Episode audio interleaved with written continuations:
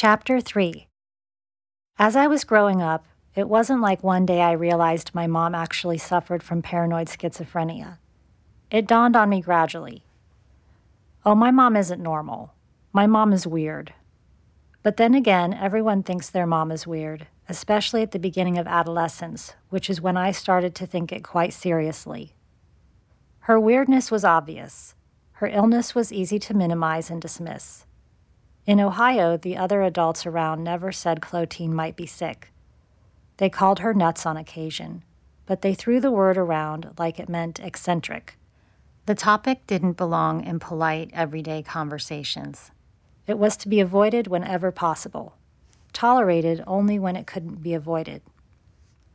Since no one openly acknowledged Clotene's mental illness, no one ever mentioned that our situation, her raising me alone, might not be safe. In 1965, Clotene left the psychiatric hospital where her ex-husband Eric had had her committed. It seems dramatic to say, but the Community Mental Health Act that President Kennedy had signed into law in 1963 played a huge role in what happened in Clotene's life once she left the hospital. That law began the largest exit of severely mentally ill people from institutions, without any community support. While the intention of the law was to address the lack of community support, the development of a support infrastructure was years down the road. In the meantime, mentally ill people were re-institutionalized in prisons and ghettos. Clotene was free to leave the hospital, but she didn't receive the follow-up support that she needed. Instead, my mom was among the women who turned to prostitution and abusive men to survive. She got pregnant twice after she left the psychiatric hospital and before she got pregnant with me. The first time was in 1966 with Edward. She had birthed him in prison in August and surrendered him immediately. Ed grew up in foster families and was never adopted. The second time was in February of 1969. Michelle, my sister, whom I met in 1998 after she hired a private detective to find her birth mother, and then found all of us too. It was 2 weeks after she surrendered Michelle for adoption that Clotene spent the last of her money to move to Phoenix. In 1970, 14 months after Michelle was born, I became my mom's last and seventh child. I was born into a reality that I saw as fixed. Then it began to shift, and I couldn't be sure what was real. I thought I was an only child. Yes, but then, years later, no. Neighbors were trying to get into our apartment and open our mail. Yes and no. It was just me and my mom. Yes. It was just me and my mom. No. It was just me and my mom and her secrets and her illness. As a child in Phoenix, I didn't know anything different. People throw around that phrase, I didn't know anything different. But Clotene lives on one side of a gauzy sheet that separates her reality from actual reality. Before I hit adolescence, I lived on that side of the sheet too. But I started to see everyone else through the haze of that gauzy sheet. She couldn't explain to me why she couldn't see them. For example, the allergies. She told me she was allergic to things, like air. Not pollen. She believed she was allergic to the air itself, and so she couldn't go outside. She often didn't go outside for days at a time. I was allergic to milk, she told me. I accepted that, no problem, until I didn't accept it anymore. I'd be over at a friend's house, drink some milk, and not get sick. Not only that, but everything about their houses caused me to pierce the gauze. I saw their fridges and cupboards so different from mine at home. My friends were poor, like us, but somehow they had milk and maybe even orange juice in the fridge, butter, ice cream in the freezer, bananas on the counter. I saw so much abundance. I drank the milk and I didn't get sick. Other families had something that we didn't. They were poor too, but they had food, and most of it even tasted good. Why didn't we have that? Something was wrong with my mom. She was more than just an impulsive person with a big mouth. She was more than a hothead. The summer between 6th and 7th grade, when we'd been living in Columbus for 2 years, 2 guys in suits came to our apartment and invited us to their church. I had shown up at an evening Bible class a few weeks earlier and had filled out an information card with our address. They must have read, "Save me," between the lines when they fished it out of the children's offering plate. We started to go to that church, a 2-story brick building called Barnett Road Baptist Church. I met Kylie there. She was a grade ahead of me, and she pulled me into the youth group. At 12 years old, it was one of the first stable groups of friends I'd ever had. Kylie saved me in ways that church itself really couldn't. I lived alone with my mom and didn't see my other family members much at all. We had a little black and white TV at that time that got 3 channels. We didn't have a phone, no Google. Kylie was a friend to connect me to the outside world. Church provided me with friends. Youth group often took place in other people's homes, where I got exposed to versions of family life that I suspected but hadn't had a lot of chances to see for myself. I walked into homes with comfy living room furniture. Even if it didn't all match, it all belonged in the living room. My friends had sheets on their beds. One of the church members, Janine, was a frequent volunteer who had let me come to work with her for a couple of weeks one summer at the Southern Baptist Convention. She told me that she would pay me, and she did, $20 for a solid 2 weeks of filing and cleaning and sticking stickers to religious literature.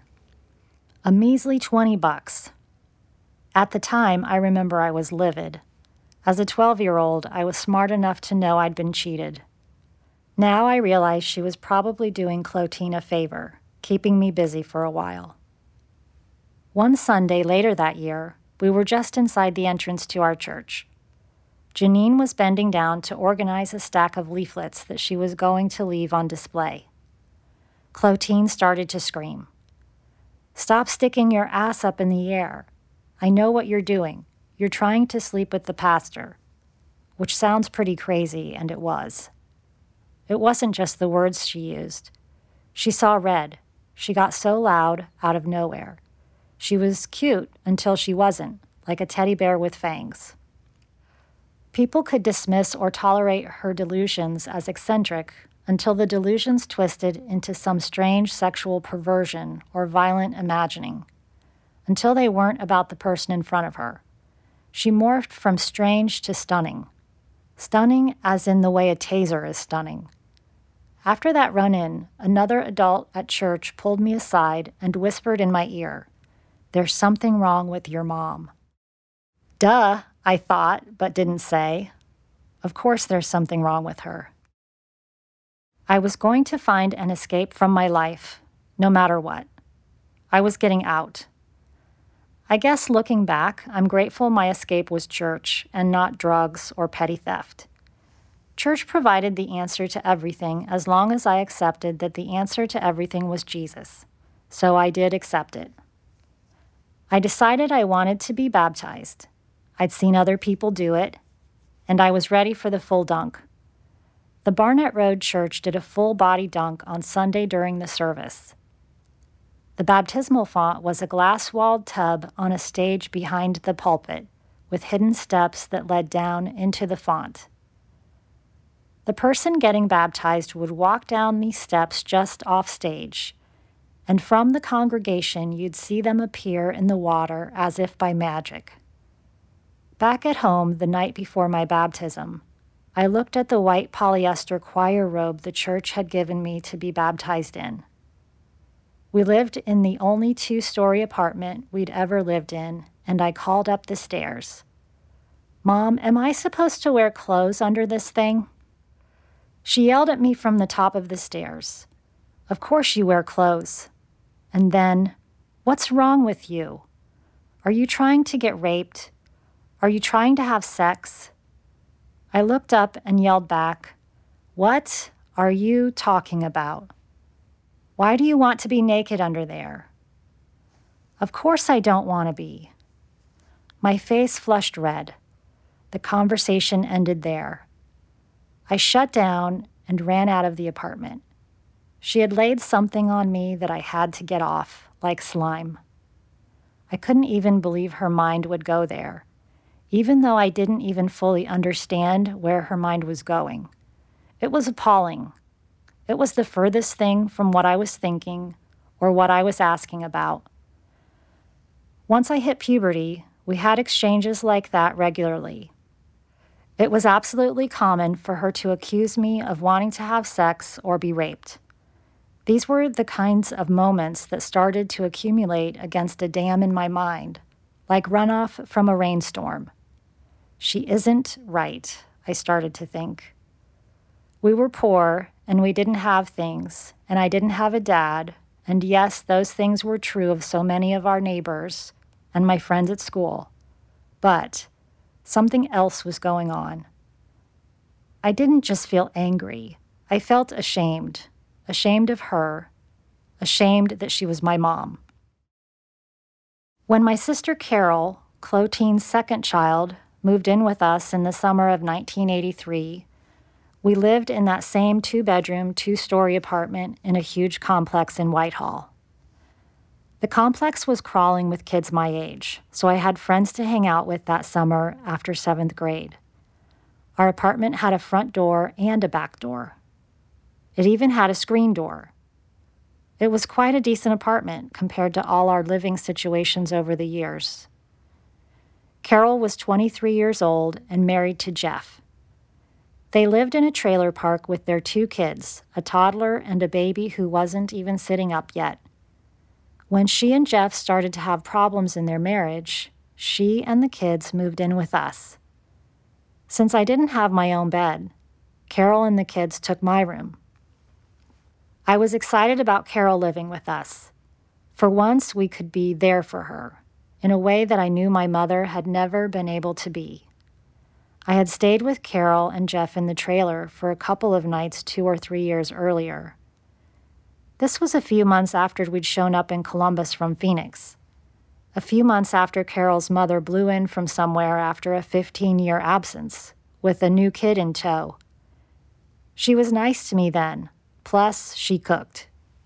Carol qualified for government assistance, and unlike Clotene, she used it.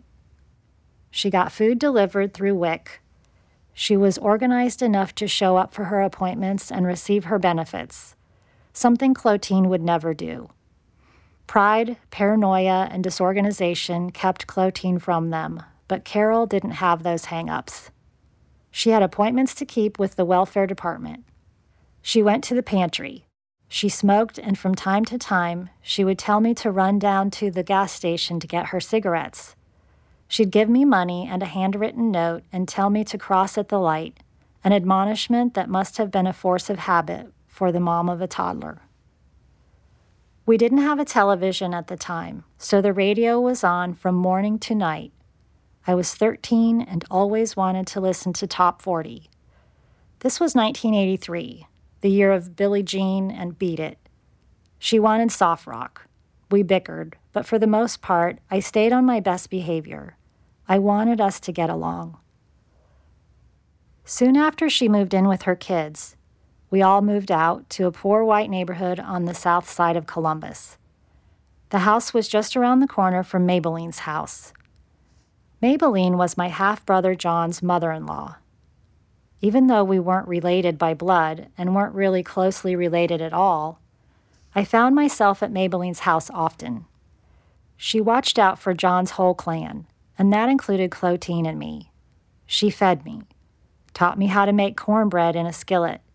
She lent me a bike, which I rode all summer. She was a force that brought people together. She even gave my mom an old refrigerator, without which we would have had no refrigerated food for our few months in that house. That's how my mom rolled. No refrigerator? Why would we need a refrigerator? We could do without. The fridge was so old that it required weekly defrosting, or it would accumulate so much ice that it became unusable. Did Carol encourage the move? Did she have a conversation with Chloe about how moving there would be more convenient for her? I don't know. One summer day, I got home from playing outside with the other kids in the apartment complex, and Clotene told me we'd be moving into a house the next day. Loxley Avenue had houses with chain-linked fenced yards, couches on front porches, and multiple cars up on blocks in driveways and parked on the street. Our house was tucked into the part of the street that bottomed out to a dead end of trees and weeds that covered a creek. If the house had been in a nicer neighborhood, you could have called it a tucked-away gem with privacy. It was the very last house on the street, but in this neighborhood, it felt isolated and creepy, especially at night. Clotene wasn't equipped to move us into a house. Apartments come with a lot of things built in: fridge, stove, groundskeeping, repairs, trash bins. We had never needed to purchase a bin for trash pickup. She wasn't ready for all those expenses. They hadn't even occurred to her. The outside of the house was painted orange. Well, most of the house was painted orange. Someone decided to quit about 3/4 of the way through. So 3/4 orange and 1/4 unpainted white. There was a cement porch and a large picture window at the end of the driveway. A fellow church member, Robert, owned the place. He wore a toupee. He came by a few times to mow the lawn, although he ended each visit by saying he couldn't keep doing that, hoping he could shame her into finding someone else. I was taken away from any friends I had, for the most part. Not that I wasn't happy. This was the first time I had ever lived in an actual house in a residential neighborhood, and that felt big. But having Carol and her kids with us took some of the sting out of leaving the apartment complex in Whitehall and the friends I'd made there. We were finally making a go of it as a family. Jeff, Carol's husband, would come by every now and then to pick up the kids or take Carol and them out for dinner. One summer night, Jeff drove up in his boat of a car. He pulled into our gravel and dirt driveway. As Carol left the house, Clotene sprinted out after her and screamed at her and Jeff in the street. "Don't you go with him. If you go with him, don't you ever come back here." I was mortified. Clotene was acting crazy again. Carol was answering, "I won't come back. I'll be back to get my stuff, and you won't see me ever again." As I was watching this happen from the porch, I was shaking and crying. What was wrong with her? Why was she starting a fight about nothing? Why was she starting a fight with the only sibling of mine who wanted to spend time with us? "Stop it. Stop it," I shouted. "Shut up. If you don't talk, people won't know you're this way." She was so humiliating. "Stop it. I hate you. You're ruining my life." I kept screaming at her from the porch. But neither she nor Carol paid any attention to me. They were too busy screaming at each other. Carol got in the car and they peeled off down the street. I have not seen Carol since. I think back on that fight, think back on me yelling from the porch, and I know these fights weren't normal fights, not even normal fights for abusive people or people with anger issues. In a normal fight, even a heated or drunken one, some kind of escalation happens. Both people who are in the fight have a sense of what's going on. Someone says something mean or offensive, and then there's a retort that's meaner. Then yelling. Then maybe hitting or something like that. A bit like going from 0 to 60 in 3 seconds. The escalation might follow a steep slope, but it's still a slope. Clotene's confrontations had the notable absence of all that. She didn't escalate. She started at towering tsunami. If you could see the tsunami, it was already too late. Just like when she stuck a finger in the face of one of my childhood playmates when I was 5 or 6. Just like when she threw Joan out of the apartment. Her paranoia made her see things that terrified her. She wasn't just angry when she yelled. She was frightened, too. She was so certain that she was justified in her rage that she felt abandoned by the reactions of others, the sane reactions, the looks on people's faces. Nobody jumped on her bandwagon. She was alone. Now we lived in this house on Loxley Avenue, alone again, and far from my friends. I didn't want to start a new school. I had heard bad things about the junior high school in this neighborhood, and I was worried I'd get beat up and terrorized.